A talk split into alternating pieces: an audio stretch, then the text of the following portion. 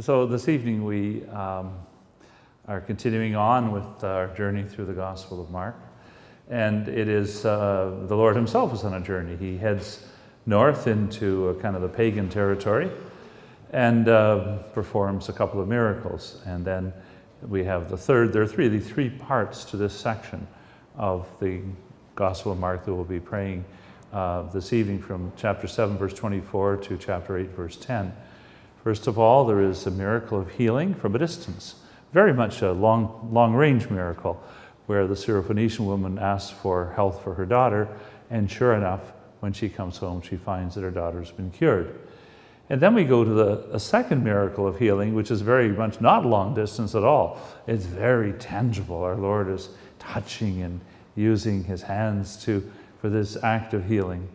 And then finally, we have uh, the miracle of the loaves and the fish and the uh, great miracle of the abundance, not only of the Lord's mercy and care for those who are sick, but also his giving us a superabundance of all that we need the food, the bread that gives us life physically, as of course it is a foreshadowing of uh, the bread of life which we receive in the Holy Eucharist. And so these three portions will be our section uh, this evening as we pray uh, in Lectio Divina, the Gospel of Mark. In the name of the Father, and of the Son, and of the Holy Spirit. Amen. Heavenly Father, we ask you to hear our prayers, to let our hopes, our hearts be open to you. Let us get rid of all those distracting thoughts and cares which weigh us down so much, which occupy our hearts. Speak, Lord, your servant is listening.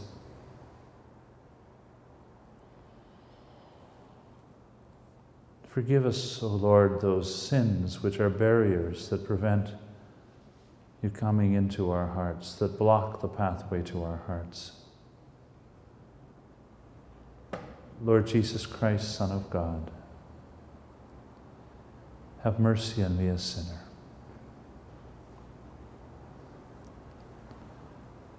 Speak, Lord. Your servant is listening.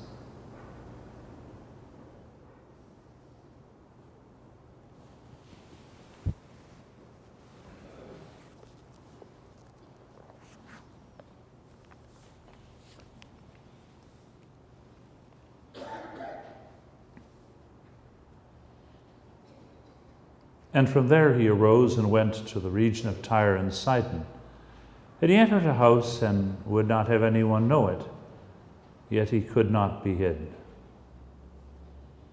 And immediately a woman whose little daughter was possessed by an unclean spirit heard of him, and came and fell down at his feet. Now the woman was a Greek, a Syrophoenician by birth. And she begged him to cast the demon out of her daughter. And he said to her, Let the children first be fed, for it is not right to take the children's bread and throw it to the dogs. But she answered him, Yes, Lord. Yet even the dogs under the table eat the children's crumbs. And he said to her, For this saying you may go your way. The demon has left your daughter. And she went home and found the child lying in bed and the demon gone. Then he returned from the region of Tyre and went through Sidon to the Sea of Galilee, through the region of the Decapolis. And he brought to him a man who was deaf and had an impediment in his speech. And they besought him to lay his hand upon him. And taking him aside from the multitude privately, he put his fingers into his ears, and he spat and touched his tongue. And looking up to heaven, he sighed and said to him, Ephphatha, that is, be opened. And his ears were opened, his tongue was released, and he spoke plainly. And he charged them to tell no one. But the more he charged them, the more zealously they proclaimed it. And they were astonished beyond measure, saying, He has done all things well. He even makes the deaf hear and the dumb speak.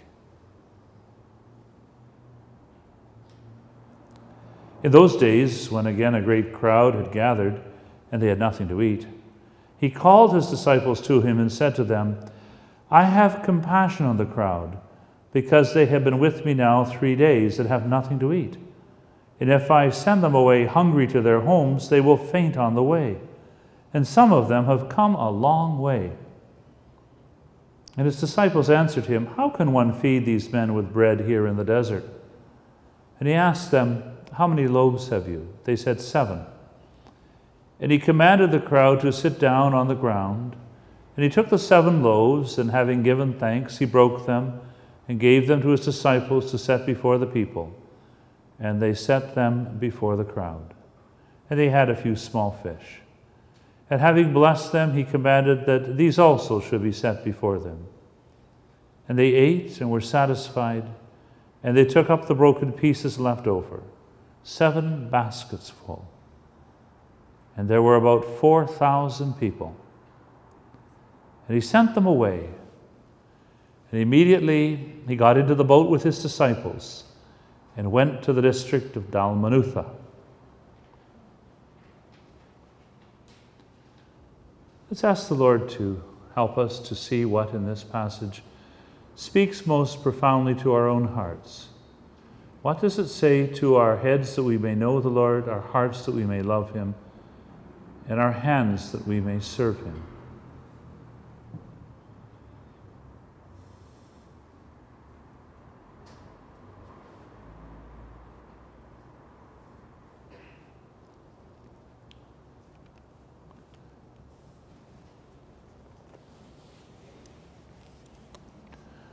And from there he arose and went away to the region of Tyre and Sidon the Lord is going into a territory where he is not among friends, one would think. He's going into the pagan regions, Tyre and Sidon, just up the coast from Palestine and from his home area. He's launching forth. He's not moving inward, he's moving out. As Holy Father Pope Francis might say, he's going off to the peripheries. This is about as far on the edge as you can get of the sacred land of Israel. It's just over the edge. Yet he's moving out there. He arose and went away to the region of Tyre and Sidon.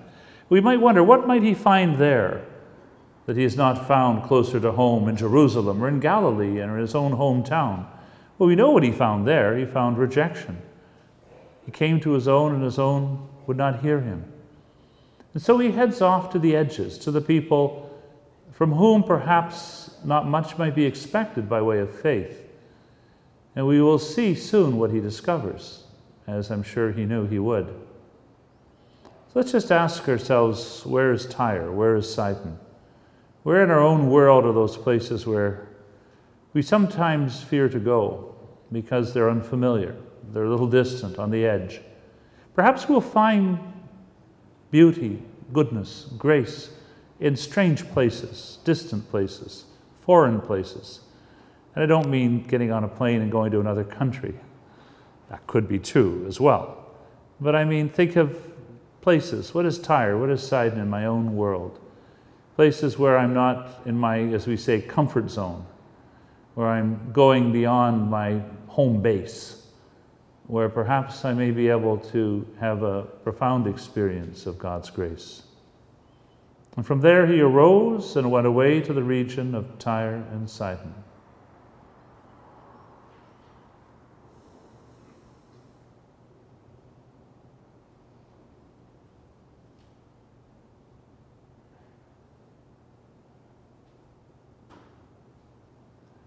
And he entered a house and would not have anyone know it, yet he could not be hid. Here throughout the Gospel of Mark, we see this so often, do we not? He's trying to quietly go about his way, and from time to time he tries to get away. As he does at the very end, he heads off in the boat to Dalmanutha, wherever Dalmanutha is. He's heading off. But here he's trying to find, he entered a house and would not have anyone know it. He's quietly, simply moving along. Yet he could not be hid. Even in this place, which was not in his normal territory, People had heard of him, they were reaching out to him. All of his various efforts of our Lord to get away, to be just by himself, to even go off to pray, They are always frustrated, and our Lord does not mind. He goes into action again and serves and cares and loves the people. Remember early on in the gospel where he just tries to get away to pray, and the disciples are chasing after him. So sometimes in our life we can be like that too. We want to enter a house so we don't have anyone know. We want to just quietly just um, be on our own. And we have need for that. We all need a little time away. Especially introverts need that. Believe me, we need that. If you're an introvert in a highly public position, boy, you really need it. Not that I would know anyone in that situation. So you try to slip away. and yet he could not be hid. He could not be hid. And so he immediately reaches out in love. Because our efforts, you know, to try to just get away are, are not the main thing. The main thing is to reach out. And he always does that. But immediately, this is the word of Mark, immediately. I had to forget, I don't know, I should don't have in my head right now how many, many, many, many times the word immediately. It's just, Mark's is a breathless gospel, where, where John is majestic and Luke's is warm and Matthew's is clear, with, rich with teaching. Mark's is breathless with an encounter. But immediately, we're always seeing people lurching forward and lunging into the path of Jesus. It's just, it's exciting. It's kind of a, you know, I don't know whether we should think this, but fasten your seatbelts before you begin to read the Gospel of Mark. We're always lurching here and there, and immediately things are happening. But immediately, a woman whose little daughter was possessed by an unclean spirit heard of him, and she came and fell down at his feet. Now, the woman was a Greek, a Syrophoenician by birth, and she begged him to cast the demon out of her daughter. So, here, as so often, in this distant place, or in this place where you do not expect perhaps too much of faith, as you would expect perhaps in his own hometown where he was rejected. But here, this Syrophoenician woman heard of him, and we don't know whether she had much knowledge of faith, whether she knew the Torah, whether she had heard of Isaiah or Jeremiah or anything like that. But she loved her daughter. She loved her daughter, and her daughter was in need. And that's enough, isn't it? She loved her daughter, and she wanted to reach out. She heard perhaps this person who she really didn't know might be able to help her daughter. And that's profound, that's beautiful, that's rich and true. But immediately a woman whose little daughter was possessed by an unclean spirit heard of him. She came and fell down at his feet. Now the woman was a Greek, a Syrophoenician by birth, a pagan, an outsider, uninstructed in the faith. And yet she came yearning for the Lord, yearning to help her little daughter, and fell and worshiped at his feet. Isn't that what's needed? How often do we who know the faith and who have received so much, do we have that zeal to come and fall and worship before the Lord Jesus? And these things, such as love, of her little daughter, and care, and yearning. These are things which are not found only among the believers. They may be among the gathered, but they're also among the scattered. And we need to honor that and reach out to that, celebrate that, and not exclude any people who are Greeks and Syrophoenicians who are in the Tyre and Sidon of our world, we always need, like the Lord Jesus, to be present to them and to be attentive and to recognize the fundamental things, such as love for a little daughter who is in need. That cuts through everything. Everything. But immediately a woman whose little daughter was possessed by an unclean spirit heard of him and came and fell down at his feet. Now the woman was a Greek, a Syrophoenician by birth, and she begged him to cast the demon out of her daughter. Let's just visualize that scene. Just think of it, reflect on it. to see the love of the woman, maybe a little fearful, and seeing our Lord who was trying to get away. And I'm sure he didn't say, you know, go away. He did say something else, which is interesting, though. And he said to her, Let the children first be fed, for it is not right to take the children's bread and throw it to the dogs. Now, it's actually not dogs, it's puppies, which makes a big difference. He's not saying, You dog, you pagan dog. The image, the, the word is little dogs. And the image is not of the dogs of the street that are, people throw stones at or something like that, and away with you, you pagan dog. It's an image of, first of all, feeding the children, who then they also throw some of the food to the little puppies. They're pets. Basically, this, these are pets, not savage dogs or something like that. And so he's simply pointing out that he has come, first of all, to preach to his people, from who he has just left, actually, before he headed for distant territories. And he says he, he must be about that first of all. And he knows, I think, what she will answer, and she does not dispute that. Yes, Lord, she says. He didn't get yes, Lord, very much. It may here not be yes, Lord. Kyrios is the word that's there in the Greek, which means Lord. But I suspect perhaps it's lower key than this. This Syrophoenician lady may just simply be saying, Yes, sir, which is another way of reading it. She's probably not deeply keyed into who he is. But she says, Yes, Lord, yet even the dogs, the pet dogs under the table, eat the children's crumbs. So help me, please. Can you give me something? And that, of course, is what the Lord responds to. And he said to her, For this saying you may go to your way, the demon has left your daughter. And she went home and found the child lying in bed and the demon gone. Let's just think of this encounter between our Lord Jesus and the Syrophoenician woman. He goes there, he comes out of the house, he's there ready to meet her. He's there ready to help her. He knows his own mission is first of all to the people of Israel. And we know from just what we saw the last time, the last portion, how much they had rejected him. And she knows that his mission is to the nation that has been chosen, first of all. But she also knows that others too have a chance. There is this universal gift of the gospel, the light to the nations. And she recognizes, she's aware of that. Yes, Lord, that's your first mission. But even the dogs under the table eat the children's crumbs. She also teaches us, too, a little bit of the spunkiness in prayer.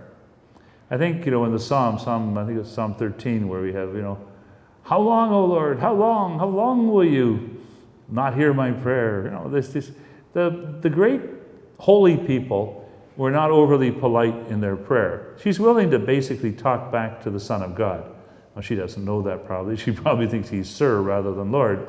But she's willing to say, when he says, Well, you know, I, I my main responsibility is to preach to the, the, the chosen people. She says, Well, I know that. That's right. But come on, give me a crumb. You know, that's a great, that's a pretty good a model for prayer. Okay, Lord, help me out. I need this. It's like the famous, you know, Teresa of Avila, one of my favorite saints, you know, all her various funny lines she's supposed to have said, you know, when she, you know, is riding across the plain in Spain where there's rain and she falls in the, in the river or whatever, and she supposedly said, now this is one of those anecdotes you think it's, may not be true, but it's true. She supposedly says, well, Lord, that's the way you treat your friends. No wonder you have so few. so, yes, Lord, come on, give me a crumb.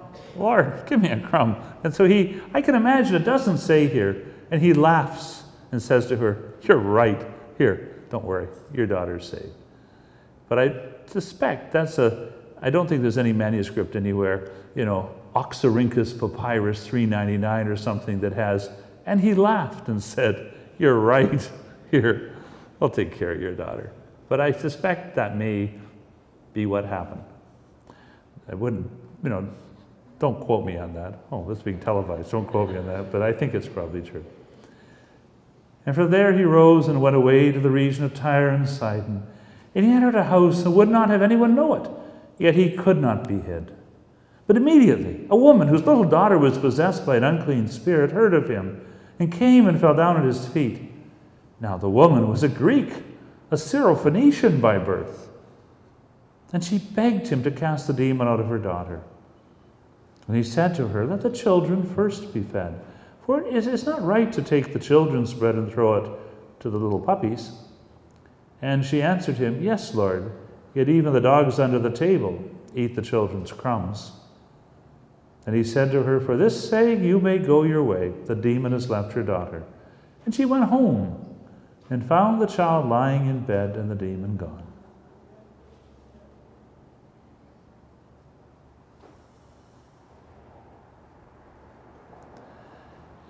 Then he returned to the land from the region of Tyre and went through Sidon to the Sea of Galilee, through the region of Decapolis.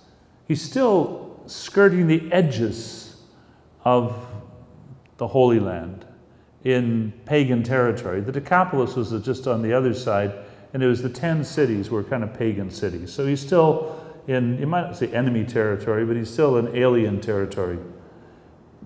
And they brought to him a man who was deaf and had an impediment in his speech. And they besought him to lay his hand upon him. Wherever he goes, even though he is God with us, awesome in power and majesty, so much that people are aware he has authority. He speaks with authority, not like the scribes and Pharisees. Even though he is so powerful, nobody ever seems to be afraid to approach him. He's the most approachable person you can imagine. The second person of the Blessed Trinity is the most approachable person you can imagine. Maybe that's the approachability. And again, I'm not going to get into dogmatic realities that I really don't know what I'm talking about, but you know, that approachability might be an element one might meditate upon the life of the Trinity, the Father, Son, and Holy Spirit approachability divine. But there he is. People bring him. Remember earlier on where they, they he's there in this sort of flat roofed house and they're smashing through the roof to get to him? People lunging towards him? When he's in a distant place that nobody even knows who he is, the Syrophoenician lady is chasing after him and trying to see him. People feel attracted to him. They're they're not scared away by his majesty or by his purity or his holiness. Holiness attracts, the presence of God attracts. And maybe that speaks to us of what we should do as his disciples. We, we need to reach out, but not just reach out, to be in ourselves. People so close to the Lord, so conscious of our own frailty as sinners, but so close to the Lord that people will not feel distant. People, I think, who are truly holy are very approachable. I can think of several I've known in my life. You just kind of know. You can go and talk to them. And they're not going to say, get out of here. Or they're not going to be so icily holy that you kind of hesitate to knock on the door? Because, you know, it's this notice this is something amazing about Jesus. In the, every gospel, people feel free to come to him. And maybe that's what Pope Benedict meant when he said, We do not impose the gospel, we propose the gospel. We invite. And I think that may be why what Pope Francis is doing in sort of his unusual, uh, sort of new pathway he seems to be taking, not in the teachings of the faith, in which he is absolutely, obviously straight in the, in the heart of the faith, but in this kind of approach where he's kind of going off to one angle to the edge and kind of coming back in another direction, helping people to approach the Lord. And what they'll discover when they approach the Lord is the Catechism of the Catholic Church of the faith and doctrine and all those other things which we know about. But maybe they'll come at it from a different angle. Maybe what this is, is sort of like what G.K. Chesterton, that great, great writer, spoke about, about needing to have a different way of looking at things. Where he talks about, you know, the person who gets in a boat and goes out to sea and spun around in a storm, it's sort of like Gilligan's Island or whatever, spun around in a storm, and comes back and discovers a wonderful land, beautiful and majestic and exciting, and something he really wants to get to. And he discovers after a moment it's just his hometown, but he's never seen it from the sea direction. He's never seen it from that angle. And so he returned from the region of Tyre and went through the side of the Sea of Galilee to the region of the Decapolis. And they brought to him a man who was deaf and had an impediment in his speech. And they besought him to lay his hand upon him. Let's pray the Lord that we will be people who, though we cannot heal in the way our Lord Jesus, obviously, but that we will be people to whom people will come.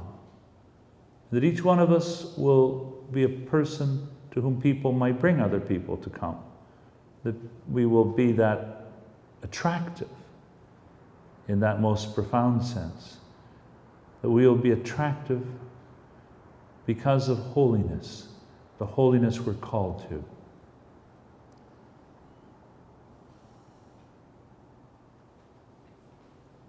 And taking him aside from the multitude privately, he put his fingers into his ears and he spat and touched his tongue and looked up to heaven and he sighed and said to him, Ephphatha, that is, be opened. And taking him aside from the multitude privately, that's interesting. He takes him aside. This is going to be a very intimate miracle. He's not doing it kind of in a spectacular way. But then again, he hardly ever does. It's, it's a very special private reality. Taking him aside from the multitude privately, and we can imagine how did he take him aside? Probably just put his arms around him and said, Come on, let's just go over here. Brought him away. But the rest of this is so different from the previous healing, which was done from a great distance. So the woman just comes home and finds her daughter freed of the demon. Here, he's right in your face, you might say, in his ear, actually. He puts his fingers in his ears, he spits and touches his tongue, he looks up to heaven, he sighs, it says, Ephphatha, that is, be opened. In other words, he's sacramental. We don't get to God by a mind meld. We are flesh, and the Word became flesh and dwelt amongst us. So he takes spittle and he puts his fingers in the ears and he sighs and he speaks, Ephphatha. He says the words of the miracle. Like, this is my body, this is my blood, with bread and wine. Like, the last words of Matthew's Gospel baptize in the name of the Father, Son, and Holy Spirit. Our faith is not angelic. We're not angels. Believe me, we're not angels. We're humans. We are incarnate spirits.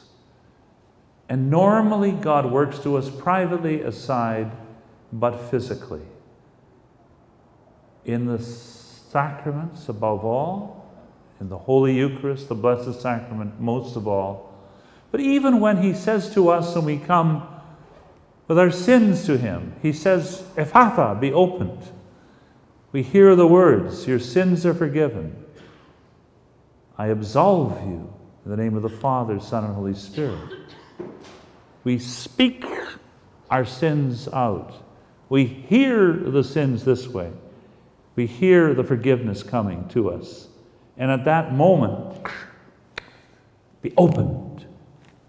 We're free of our sins. So let's just spend a moment thanking the Lord for the sacraments and for coming to us not as if we're angels, who I presume don't need such things, But coming to us in water and oil and bread and wine that is transformed, and in those human encounters which are divine, which are the sacraments of the church, which He has given to us so He may continue this hands on divine encounter which we see in the Gospels.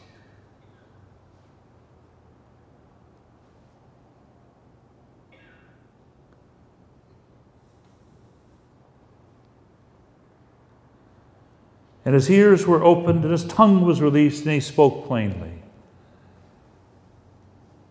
And he charged them to tell no one. But the more he charged them, the more zealously they proclaimed it. It's nice to know that people didn't listen to Jesus even. he says, Don't say anything. And they say everything. You know, even the Lord Himself, people didn't pay attention. He was he says something and they do the opposite. Well, I guess he probably may have chuckled a bit at that as well. They couldn't help it. He says, Be quiet. He just wanted to work quietly, privately, taking people aside, helping. But he knew they were spreading the word. The difficulty is, he wasn't quite sure what they were saying when they were spreading the word.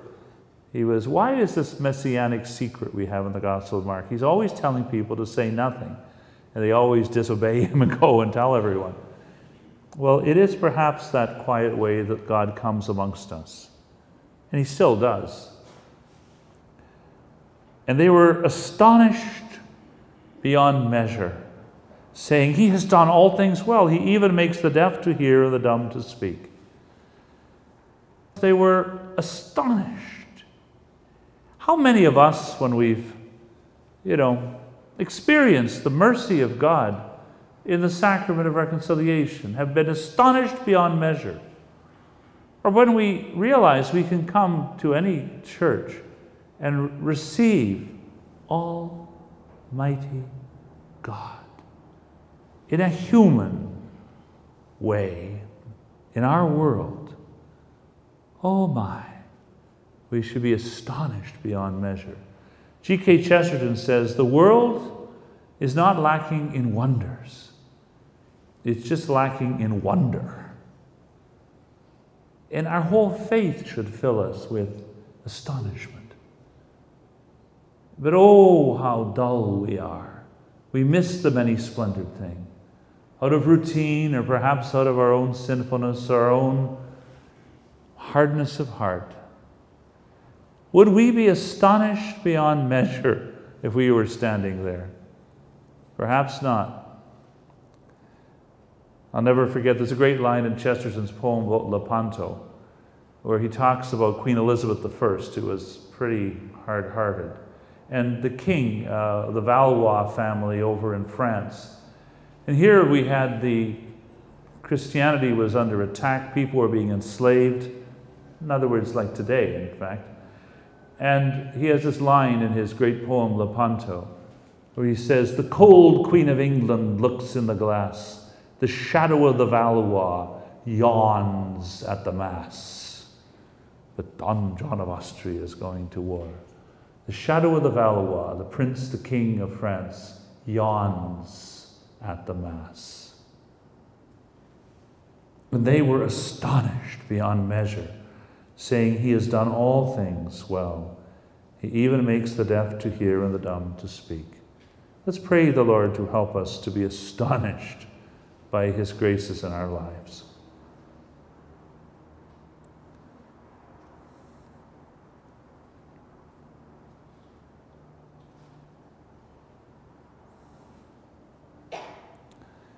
In those days, when again a great crowd had gathered and they had nothing to eat, he called his disciples and said to them, I have compassion on the crowd, because they have been with me now three days and have nothing to eat. If I send them away hungry to their homes, they will faint on the way, and some of them have come a long way.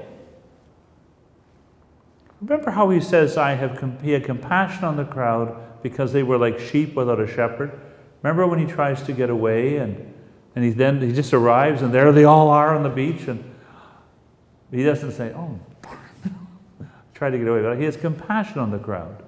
Well, here too, in those days when a great crowd had gathered and they had nothing to eat, he called his disciples and said to them, I have compassion on the crowd, because they have been with me now three days. So he's thinking of how long they have been together, and he recognizes practically they're running out of food. And they have nothing to eat. You'd think he would be thinking all the time of the Father, the Son, and the Holy Spirit, and the hypostatic union, or things like that. But he's actually thinking they're hungry. Just like, remember that wonderful moment when he, he says to the Talitha kum, he lifts up the little girl and he says, Give her something to eat. There's something really practical in that. And if I send them away hungry to their homes, they will faint on the way. He's thinking ahead. But then this most amazing words, and some of them have come a long way. I mean, that huge big crowd that's surging around him, he's thinking of how far they've traveled to get to him. Well, there's the people over there that came from Phoenicia. And see those people from Tyre over there? And look at those people gone a long way from. In other words, he is a shepherd who knows his sheep. He knows, he cares about them, and he knows exactly what they're suffering with and what their problems are, even that some of them have come a long way. And he knows us very well as well, each one of us, all our, our needs and cares. And so let's thank the Lord for his love for us, for the graces he gives us but also that He's noticing our own little twists and turns of our daily struggle. And those ones over there have come a long way, and those ones over there are hungry, and they've been with me three days. He knows us as well. He cares and knows us, and He will feed us.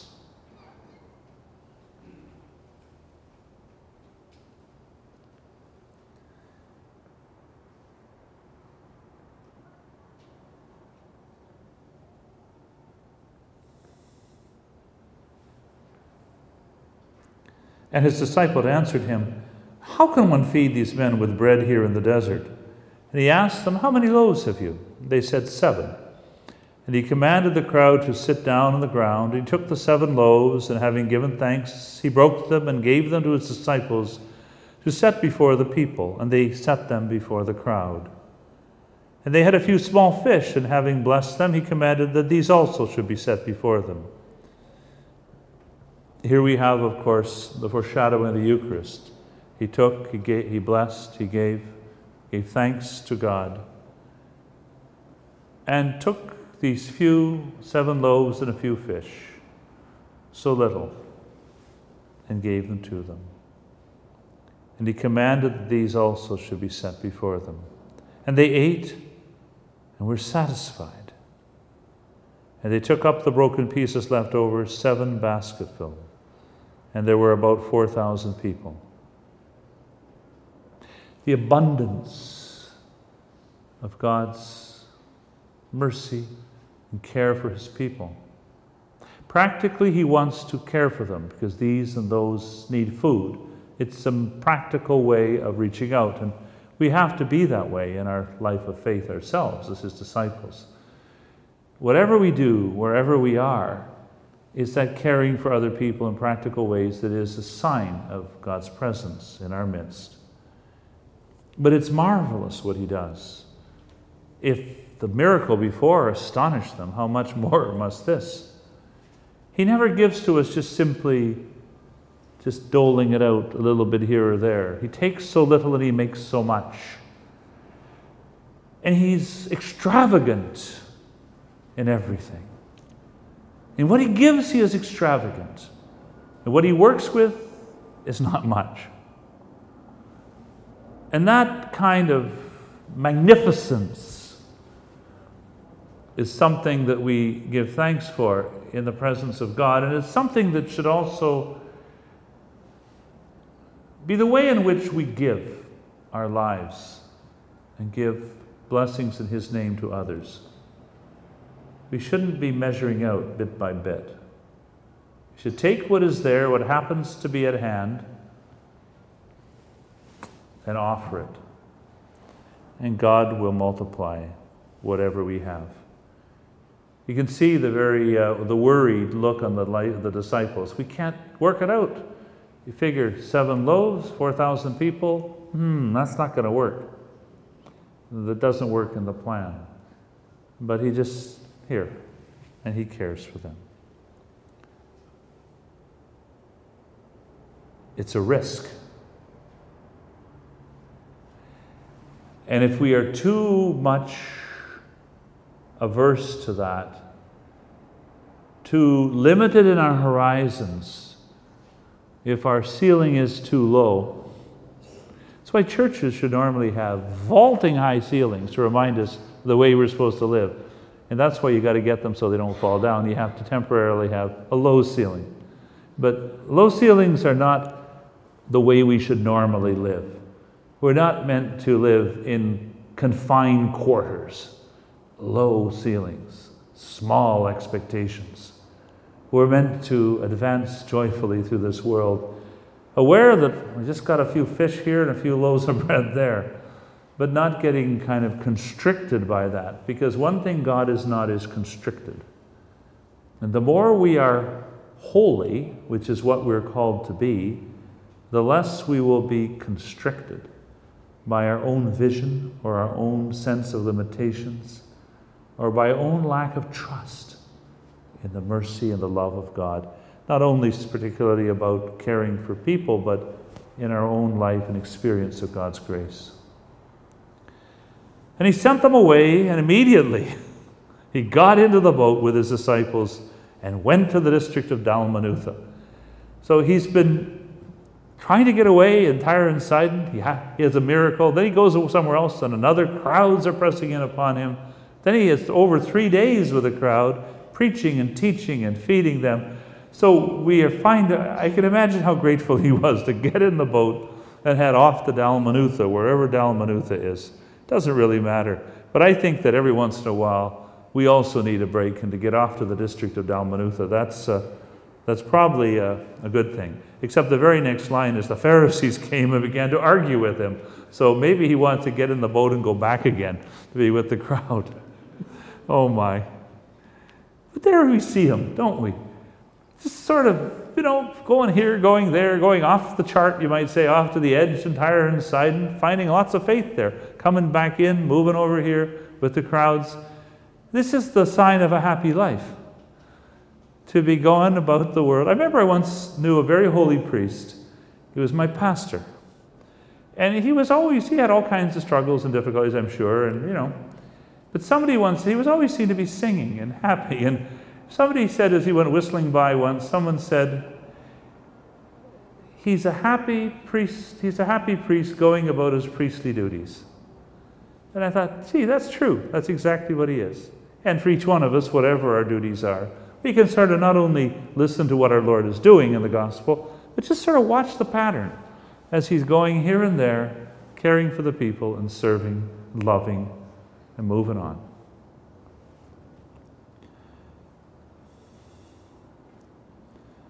What does this say to our head, to our heart, and our hands? And from there he arose and went away to the region of Tyre and Sidon. And he entered a house and would not have anyone know of it yet he could not be hid. And immediately a woman whose little daughter was possessed by an unclean spirit heard of him, and came and fell down at his feet. Now the woman was a Greek, a Syrophoenician by birth. And she begged him to cast the demon out of her daughter. And he said to her, Let the children first be fed, for it is not right to take the children's bread and throw it to the dogs. She answered him, Yes, Lord, but even the dogs under the table eat the children's crumbs. And he said to her, For this saying you may go your way. The demon has left your daughter. And she went home and found the child lying in bed and the demon gone. Then he returned from the region of Tyre and went through Sidon to the Sea of Galilee through the region of the Decapolis. And they brought to him a man who was deaf and had an impediment in his speech. And they besought him to lay his hand upon him. And taking him aside from the multitude privately, He put his fingers into his ears and he spat and touched his tongue. And looking up to heaven, he sighed. And he said to him, Ephphatha, that is, be opened. And his ears were opened, his tongue was released, and he spoke plainly. And he charged them to tell no one, but the more he charged them, the more zealously they proclaimed it. And they were astonished beyond measure, saying, He has done all things well. He even makes the deaf to hear and the dumb speak. In those days, when again a great crowd had gathered, and they had nothing to eat, he called his disciples to him and said to them, I have compassion on the crowd, because they have been with me now three days and have nothing to eat. And if I send them away hungry to their homes, they will faint on the way. And some of them have come a long way. And his disciples answered him, How can one feed these men with bread here in the desert? And he answered them, Well, how many loaves have you? They said, Seven. And he commanded the crowd to sit down on the ground. He took the seven loaves, and having given thanks, he broke them and gave them to his disciples to set before the people. And they set them before the crowd. And they had a few small fish. And having blessed them, he commanded that these also should be set before them. And they ate and were satisfied. And they took up the broken pieces left over, seven baskets full. And there were about 4,000 people. And he sent them away. And immediately he got into the boat with his disciples and went to the district of Dalmanutha.